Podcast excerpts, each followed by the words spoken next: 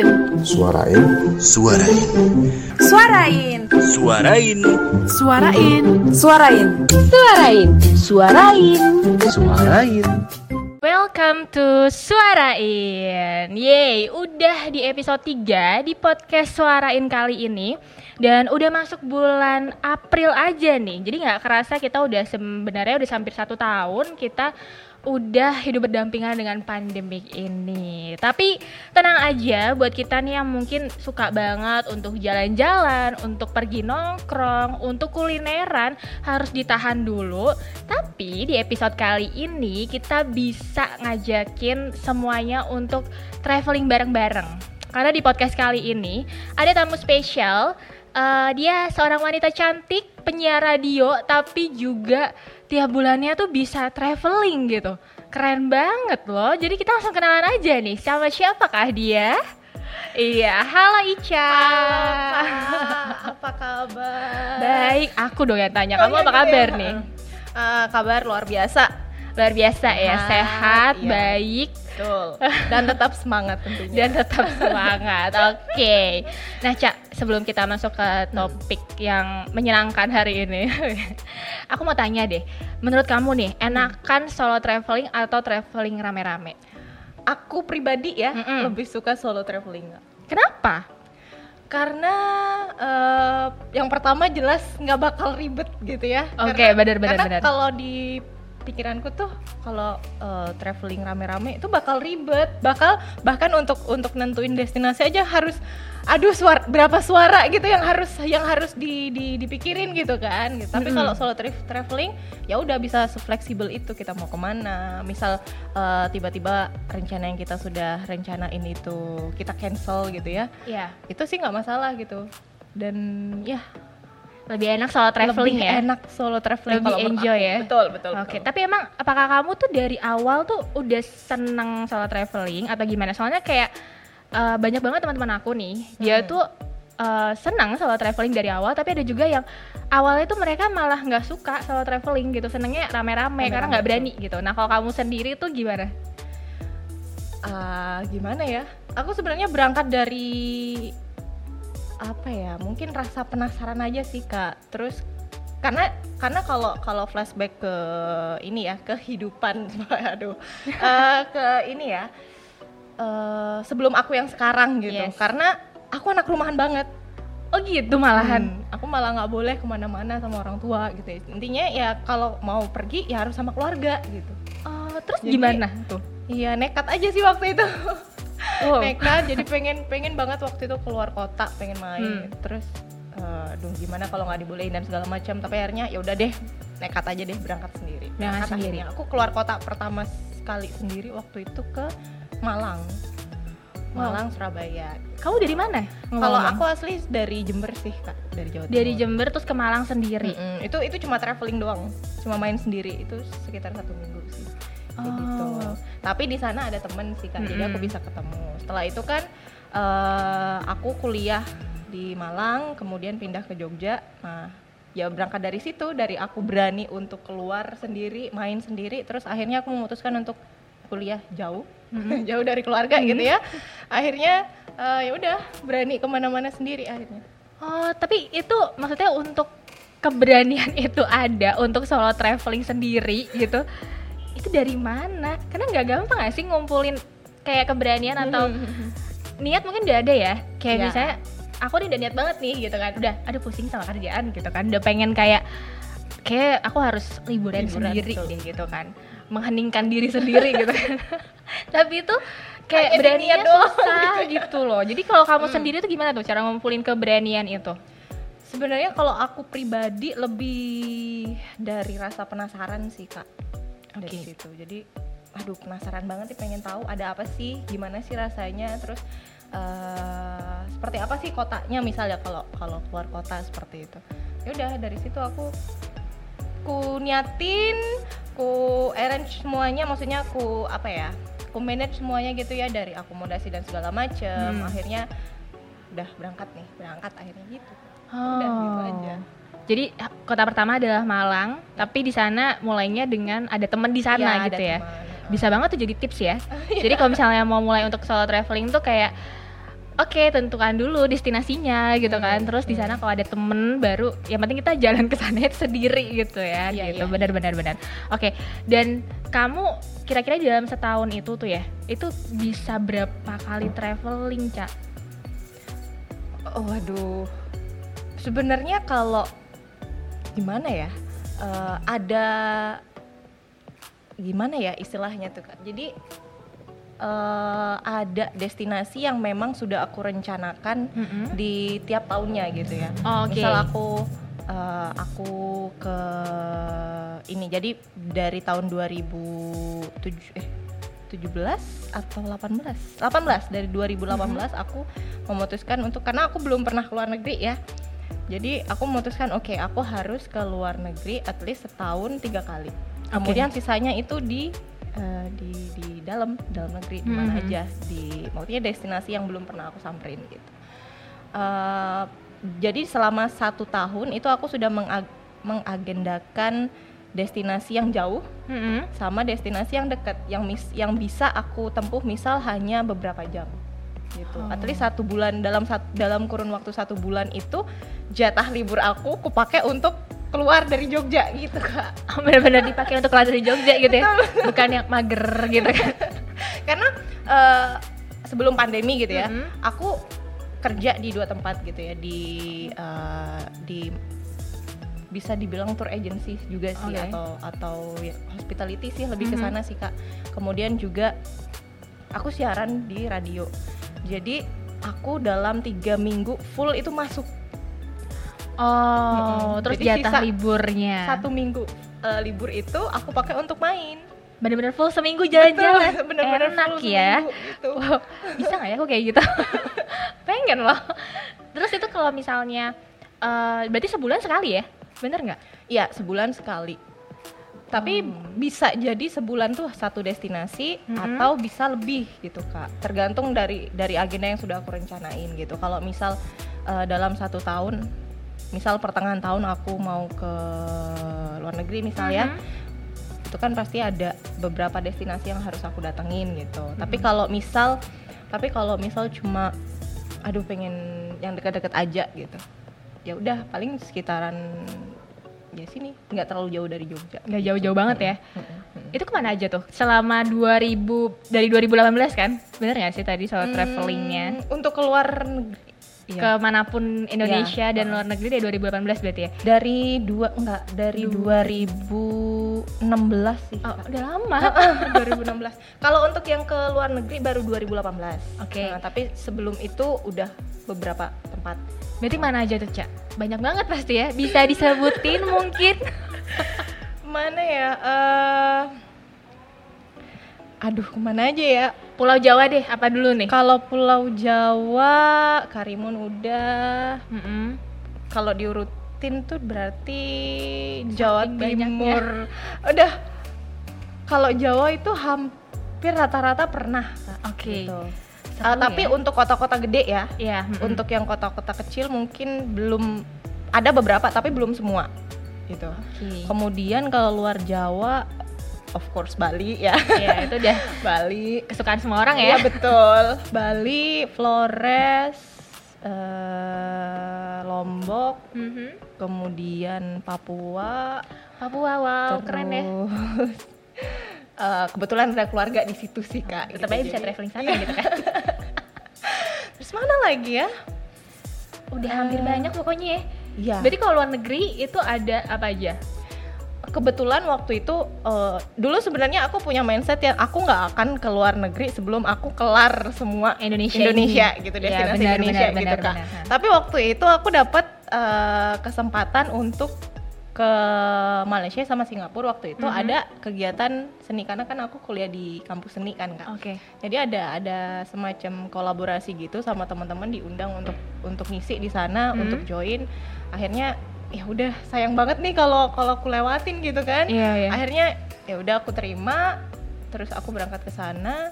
Akhirnya dari situ sih aku mikir, oh ternyata apa ya nggak semenakutkan yang aku kira gitu loh kak. Oh. Karena aku masih waktu itu aku masih punya mindset yang aduh gimana kalau keluar negeri sendiri gitu ya nggak Iya, tahu. bener. Eh, kalau misal kalau di Indonesia kan masih orang-orang masih ngomong pakai bahasa Indonesia gitu kan Iya, kak. iya. Waktu itu aku juga nggak terlalu bisa bahasa Inggris banget gitu terus bingung kan nanti kalau di sana gimana terus nanti kalau ada apa-apa gimana gitu tapi dari eh, setelah ke apa ya acara itu Hmm. di Malaysia sama di Singapura akhirnya aku memberanikan diri oke mu- maybe next time aku harus datang lagi tapi sendiri gitu Hmm. tapi deng- dengan apa ya deng- tidak dengan eh, banyak agenda jadi Oke. hanya datang main gitu aja Ya untuk sendiri gitu kan, Iya, untuk traveling sendiri Heeh. gitu. tapi waktu itu aku pun berangkat sendiri kak jadi aku cuma ke- Iya jadi aku berangkat ya. sendiri ketemu temen di sana doang gitu dijemput di bandara udah gitu Berarti sebenarnya untuk solo traveling, untuk memulai solo traveling itu dibutuhkan kenekatan yang pertama, ya kan, keberanian dan ya udah gitu kayak capcus aja gitu kan sampai sana gitu. Toh juga sampai sana kayaknya nggak nggak yang sama nakutkan yang kita pikir gitu kan. Iya. Biasanya kalau kita takutnya tuh kayak aduh sampai sana aku em, gimana ya? Padahal sebenarnya kalau kita udah merencanakan semuanya itu udah ya udah gitu udah aman pasti. Tinggal berani atau enggak bener kan? Ya betul. Nah, terus kalau misalnya eh, ada nggak hal memorable Hmm. sama Ica tuh traveling ke mana pun deh? Misalnya atau ada satu negara atau satu kota yang itu memorable banget buat Ica? Hmm, pas solo traveling ini. Apa ya memorable Ya, Eh, mungkin. berkesan basic. Ini ini berkesan apa dulu ini? Boleh baik baik dulu deh. Baik dulu ya. Berkesan tuh kan ada baik ada walaupun enggak juga pasti jadi pelajaran gitu kan buat kita. Nah itu tuh yang kayak gitu-gitu gimana tuh? Hmm. Eh, waktu itu waktu ke eh, waktu ke mana ya? Waktu ke Vietnam sih waktu itu. Oh. Jadi aku dua kali datang Hmm. ke sana tapi waktu itu di ini di ibu kotanya di Ho Chi Minh mm. Vietnam. Nah, waktu itu karena nekat datang sendiri sih, Kak. Akhirnya aku di sana pakai couchsurfing. Hmm. Jadi semacam aplikasi untuk ketemu orang-orang lokal gitu ya. Akhirnya aku banyak ketemu orang-orang di sana bahkan sebelum aku nyampe di Vietnam. Kemudian eh, kan kebanyakan gimana ya? eh, di sana itu nggak kalau nggak terlalu bisa bahasa Inggris sih kak kalau untuk orang-orang lokalnya Hmm. gitu ya jadi eh, apa ya aku berusaha untuk tetap bisa ngebaur sama mereka kemudian iya dengan bahasa Inggris yang ala kadarnya seperti itu udah yang penting yang penting udah sama-sama paham gitu Iya, kan. iya, benar-benar. dan aku di aku sampai di eh, di apa ya diajakin main itu sampai ke yang benar-benar nggak nggak ada di di internet gitu loh jadi aku sudah merencanakan destinasi wisata aku selama aku di sana ke mana Hmm. aja kemudian aku eh, oke lah paling nanti kalau ketemu orang-orang lokal paling cuma makan Yes. atau eh, ke kafe doang gitu ya Hmm. ternyata enggak ternyata aku di sana diajakin main bahkan sampai ke pedalaman wow sampai dikasih tahu eh, apa ya the real life-nya orang-orang Vietnam itu seperti Oke. apa gitu Hmm. itu sih itu yang memorable banget buat aku dan apa ya aku tidak apa ya apa ya istilahnya aku aku nggak nggak expect itu banget gitu loh Kak. Mm-mm. aku cuma paling oh kayak diajakin keliling ya udahlah gitu. Ternyata oke. Di luar Itu ekspektasi sih- ya? itu tapi sih indah luar ya? biasa banget. Iya iya iya. Keren banget ya. Tapi ada nggak yang mungkin jadi pelajaran ya? Di next trip berikutnya gitu tuh apa? Ada nggak? Eh yang jelas harus ini sih eh, sama barang-barang pribadi khususnya yang barang-barang berharga ya kak ya. Mm-mm. karena aku juga pernah kehilangan sih di sana gitu. Eh, waktu itu juga sama di Vietnam jadi kejadiannya itu mm, di bandara. Jadi aku nukerin exchange gitu ya nukerin nukerin duit. Ternyata eh, duit yang aku terima itu nggak sesuai dengan yang ada di struknya gitu. Dan aku baru tahu itu setelah keluar Kurang. dari bandara. Iya. Jadi aku nggak ngecek kak. Itu itu bodohnya aku sih gitu. Eh jadi eh, bagian apa namanya money exchange-nya itu dia cuma bilang dia cuma bilang mau ditanya kan mau mau nuker berapa dan Hmm. segala macam. Udah aku cuma ngasihin duit. Setelah itu dia masukin ke amplop udah langsung disuruh pergi gitu aja. Terus aku ya pergi aku langsung pergi aja gitu karena waktu itu juga Oh, ngantri kan oke. kak ya udah aku nggak ngecek sama sekali. Terus aku keluar terus eh, dari bandara aku mau ke hotel gitu ya. Terus aku cek loh kok nggak sesuai duitnya gitu. Nggak bisa balik pertama, lagi iya nggak ya bisa kan? balik lagi kan gitu. Ya udah itu yang pertama. Terus yang kedua kalau eh, karena waktu itu aku juga apa ya beraktivitas sama orang-orang lokal gitu Hmm. kan kak. Dan eh, aku ingat banget waktu itu aku nyimpen duit di dalam tas. Jadi aku bawa aku pasti bawa day pack sama tas ransel kecil Hmm. gitu yang aku simpen untuk eh, duit lah atau paspor atau handphone gitu. Oke. aku udah nyi- nyiapin duit di situ di apa di mini ranselku. Tapi aku juga nyiapin eh, duit cash di daypackku gitu loh kak. Ya, jaga-jaga aja kalau misal kurang duit gitu kan. Tapi ternyata duit yang di daypack itu hilang agak deg-degan ya saya aja yang dengernya tuh agak deg-degan gitu Eh, di negeri orang itu sih itu sih yang yang apa ya mungkin aku kurang terlalu apa ya kak ya tulang- kurang terlalu hati-hati sih gitu. Terlalu kayak welcome banget sama orang-orang asing gitu. Itu yang aku dapat pelajaran kalau dari selama aku traveling gitu ya. Karena sebelum sebelumnya belum pernah ada kejadian kayak gitu. Belum pernah ada Berarti mungkin semakin jauh tempatnya kita harus semakin prepare dan hati-hati ya. betul gitu ya ya ya meskipun itu apa ya eh, udah ngerasa kayak temen sendiri gitu tapi tetap harus hati-hati sih Bener sih. Dan kadang kan suka ada budget juga yang di luar eh, ekspektasi kita juga ya. Bener gak sih? Kayak kita udah Oke liburan budgetnya misalnya Segini gitu 5 ya. juta gitu lah ya Tiba-tiba ada hal yang tidak diinginkan terjadi Itu jadi dua kali lipat Betul. gitu ya Jadi emang harus nggak bisa yang cekak banget ya nggak sih gitu Nah Cak ini nih kita udah udah hampir satu tahun kan pandemi ini ya ya udah ya, benar-benar ibaratnya kita hidup bareng lah sama pandemi ini Mhm. gitu. Untuk seorang traveler kayak Ica nih gitu ya, yang tiap bulan itu ada lah jalan-jalan pasti ya kan refreshing gitu.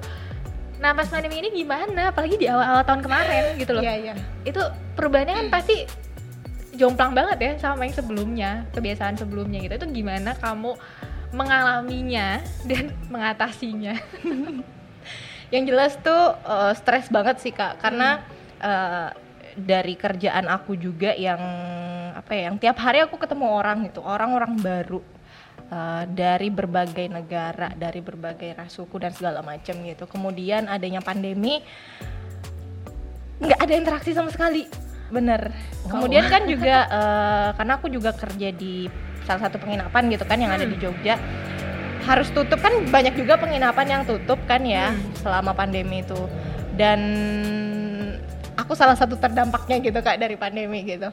Kemudian aku hanya beraktivitas di radio apa di di radio doang gitu. Sisanya udah aku dari kantor ke kosan gitu tiap hari. Dan itu bikin aku bener-bener jenuh di tiga bulan pertama. Di tiga bulan pertama tuh aku sampai bingung aduh aku harus gimana? Karena aku tiap hari tuh di luar gitu ya. Iya benar balik ke kosan tuh cuma tidur. Atau i- iya paling cuma ngambil barang habis itu pergi lagi gitu kan kak. Terus tiap hari tuh aduh aku di kosan lagi di kosan lagi. Keluar paling cuma siaran habis Iya, itu iya. balik lagi terus aku bingung bener-bener bingung harus kayak mana nggak bisa ke mana-mana pulang aja nggak bisa gitu kan Iya benar-benar. Eh, wow. aku bener-bener yang stres waktu itu kak dan sampai pernah di titik yang aku emosi ngomong sama orang tuh aja emosi banget gitu sama keluarga yang yang sama orang tua aku aja yang aku nggak ketemu lama itu aku bisa emosi gitu kak Saking stresnya ya. saking stresnya gitu Iya sih, kebayangin. akhirnya akhirnya aku eh, itu setelah tiga bulan setelah Hmm. tiga bulan pandemi terus aku mikir "Duh, aku nggak bisa nih kayak gini nih aku harus bikin eh, perencanaan baru gitu aku harus eh, bisa beradaptasi dengan ya keadaan yang seperti ini gitu kan akhirnya eh, aku mulai dengan hal-hal yang kecil dulu dari misal Oke. aku jarang banget nonton film Mhm. akhirnya aku cari tahu lah film-film film-film bagus gitu ya kayak Iya. dan segala macam akhirnya aku eh, apa masukin itu di list di setiap hariku maksudnya Oke. daily daily activity gitu Hmm. kak setelah itu eh, nggak cukup kayaknya nggak bisa nih kalau cuma nonton film doang gitu Hmm, ya bener. akhirnya aku ikut kursus bahasa Hmm. kursus bahasa aku waktu itu ikut tiga ba- kursus bahasa Eh, yang jelas online ya kak ya gitu. Tapi eh, itu itu bisa mengurangin apa ya eh, kejenuhanku sih selama aku ada di kosan gitu. Karena dari pagi sampai siang itu aku ada interaksi kan sama teman-teman kursus gitu. Kemudian sore break malam aku siaran. Karena waktu itu aku ke, ke, ke bagian jadwal siaran malam terus gitu. Akhirnya aktivitasku terus kayak begitu kak. Tapi ada interaksi sama orang-orang gitu. Akhirnya itu yang bikin aku nggak terlalu jenuh lagi gitu. Setelah itu berjalan berapa bulan ya? Tiga tiga bulan. Setelah tiga atau dua bulan? Sekitar dua bulan kalau nggak salah sih. Setelah itu eh aku mulai interaksi sama teman-teman yang ada di Jogja sih kak. Karena aku jarang Oh. banget ya ketemu teman-teman lama mungkin Iya. gitu. Teman-teman kampus kemudian teman-teman ya banyak banyak banyak hal. Akhirnya eh, yang ada di Jogja pada ngajakin ketemu gitu. Ayo ngopi gitu. Iya. udah akhirnya ya udah keluar tuh. Keluar ngopi ketemu. Akhirnya ketemu teman-teman yang udah berapa tahun nggak ketemu gitu kak. Dan itu ya refresh lagi sih. Akhirnya dari situ eh, mulailah kayaknya aku harus jalan-jalan deh gitu sih kak. Akhirnya dari situ kenapa nggak explore Jogja aja gitu Iya, kenapa Nah, nggak explore akhirnya Jogja? itu dari situ dari situ aku mem- eh, mencoba untuk ya udah deh kalau nggak bisa keluar kota aku nggak bisa pulang juga akhirnya Jogja aja dieksplor gitu Akhirnya aku- dieksplor? iya akhirnya aku mulai keluar aku mulai ke pantai aku mulai camping aku mulai ke sana sini terus misal eh, banyak banget kan di Instagram itu eh, tempat-tempat baru gitu ya udah at least aku nyampe sana gitu terus main ya cuma refreshing beberapa jam habis itu balik gitu sih Dan itu baru keluarnya tuh baru udah rada aman sekarang-sekarang iya ini kan? eh, eh, benar gitu. kayak gitu Untuk keliling Jogja juga. Dulu kan kita kayaknya waktu awal Dulu. pandemi tuh kayak ya ampun mau keluar rumah aja tuh deg-degan gitu kan. Kita mau kerja aja juga udah deh kerja pulang gitu Betul, kan. iya, Dan iya. itu juga emang aku ngerasain juga loh Cia Mm-mm. benar-benar yang beda eh, banget kan Iya Kak? beda banget. Kayak aku aja yang nggak pernah maksudnya jarang traveling gitu ya, tapi senang nongkrong gitu ya. Ketika itu pandem pandemik tuh kayak ya ampun stres gitu loh. insecure iya bener-bener kayak udah kerjaan gitu kan Hmm. terus ditambah nggak boleh ke mana-mana gitu tapi ada poin plusnya juga nggak sih kayak berarti kayak kita tuh emang kebanyakan akhirnya eh bermeditasi asik bermeditasi untuk eh, diri kita gitu Mhm, kan gitu nah mhm. kalau misalnya kamu nih Cak ada kan kayak komunitas kamu masuk komunitas sendiri nggak sih untuk tra- traveler atau gimana gitu? Eh, enggak. Untuk travelingnya enggak. Aku lebih ke yang apa Ya ya, udah, independen iya, sendiri heeh. ya, gitu. aku pengen ke mana ya udah aku pergi Mhm, gitu. Aku misal pengen ke sini ngajak temen ya aku akan ngobrol sama teman-temanku kalau ada yang mau ikut ayo. Kalau nggak ada Hmm. ya udah aku jalan sendiri gitu kak. Nah terus kalau misalnya kayak ini udah mulai aman nih, ya belum Hmm. aman sih sebenarnya, ya, tapi udah udah mulai banyak yang akhirnya mereka berpergian gitu kan dengan protokol kesehatan yang udah uh, pemerintah bentuk gitu. Nah kalau misalnya kamu sendiri, Ca, ada nggak sih rencana buat ke depannya tuh untuk traveling gitu, tapi di masa pandemi ini gitu? Dan gimana sih caranya untuk uh, kita biar tetap safe tapi biar tetap bisa jalan-jalan juga gitu? Hmm. Ada tipsnya? Wow. Eh, jujur aku belum apa ya aku belum traveling lagi sih Kak. aku belum Hmm. main lagi selama pandemi sampai sekarang gitu tapi eh, ke- beberapa bulan kemarin aku udah udah merencanakan Hmm. aku bakal mau ke mana nih tahun ini karena nggak bisa kalau nunggu sampai kelar karena kita nggak tahu kelar pandemi ini kapan gitu kan Betul sekali. akhirnya eh, aku mulai merencanakan untuk oke explore Indonesia aja dulu gitu Hmm. karena kan juga regulasi tiap negara kan beda gitu ya akhirnya eh, ini eh, nentuin ke mana dulu gitu. Kemudian hmm, yang jelas aku harus tahu dulu regulasi di tiap atau eh, di tiap daerah di karena masing-masing daerah juga juga ketentuannya beda kan aturannya beda Benar, gitu benar, ya. benar. kayak misal mau ke Bali apa yang harus dipersiapkan? Atau mungkin eh, ya mungkin yang jelas harus PCR atau apa dan segala macam Yes. gitu itu kan kak. Yang jelas itu untuk untuk un- apa ya untuk mau mau traveling lagi sih Mhm. kemudian juga eh siap sama ini sih perlengkapan protokol kesehatan sih yang jelas itu yang utama karena ya ke mana-mana emang udah harus ini ya harus Hmm. iya, prokes gitu kan benar. Harus sedia macam-macam peralatan perang Iya, itu. Dan kita harus cari tahu juga, misal destinasi yang bakal dituju itu eh, seperti apa ketentuannya gitu. Karena kan, ya mau nggak mau, ya ada yang ada yang memperlakukan kalau kita masuk ke daerah tertentu kita harus karantina dulu Iya, seperti hmm. itu. Kemudian setelah karantina mungkin ada tesnya lagi atau seperti apa gitu. Itu itu yang harus kita tahu dulu sebelum kita eh, traveling sih kayak Hmm. gitu. Eh sama kalau sisanya sih aku rasa sama sih kayak misal perlengkapan pribadi dan segala macam ya Mhm. aku rasa sih sama sih, sebenarnya kalau misalnya di masa traveling ini bedanya dengan kalau misal di masa pandemi ini, kok masa traveling gitu, Hmm. udah pengen traveling aja deh. di masa pandemi ini bedanya dengan eh, dulu waktu normal gitu adalah kita harus survei dulu ya, Iya. survei untuk daerah yang kita tuju ini eh, memberlakukannya peraturannya seperti apa gitu kan ketika pandemi ini ya benar juga sih jadi itu mungkin bisa jadi salah satu tipsnya ya buat Mm-mm. buat Mm-mm. kita semua kalau misalnya ya udahlah mau udah udah pusing banget gitu udah pengen jalan-jalan banget gitu ya nah Ca. Eh, apa nih?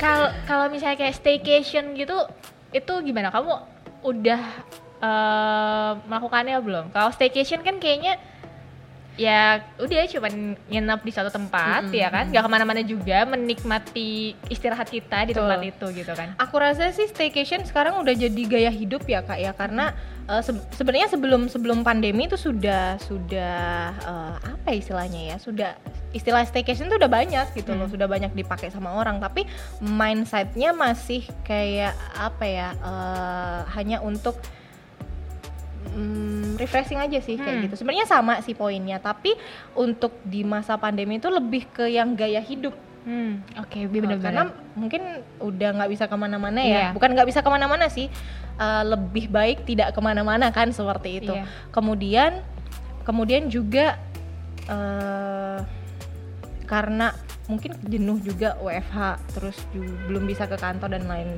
sebagainya akhirnya mereka memutuskan untuk ya udah pindah suasana aja Hmm, gitu. Uh, untuk staycation sendiri selama masa pandemi udah udah sih kak. Udah aku lakukan. Wah. Iya.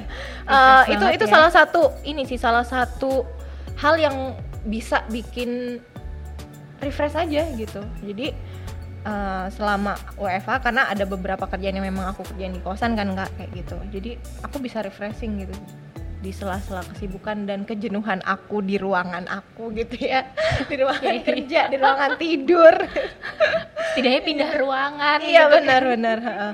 dan sangat sayang sekali kalau kalau kita nggak meluangkan waktu untuk staycation gitu Hmm. karena yang pertama eh, yang jelas bisa apa ya bisa bisa bikin kita lebih refresh lagi kemudian juga eh, banyak promo-promo yang nggak bisa Oh, dilewatkan gitu, gitu, baik betul sekali. Coba nanti aku cek ya promo-promonya. Oke Ica thank you banget buat Iya, waktunya hari ini di juga, episode 3 tentang Kak. traveling ini ya. Semoga kita masih bisa ngobrol lagi banyak lagi ya tentunya dengan topik yang menarik lagi di podcast Suarain kali ini. Jadi terima kasih Ica. Iya. Sama-sama Suarain. Suarain. Suarain. Suarain. Suarain. Suarain. Suarain. Suarain. Suarain. Suarain.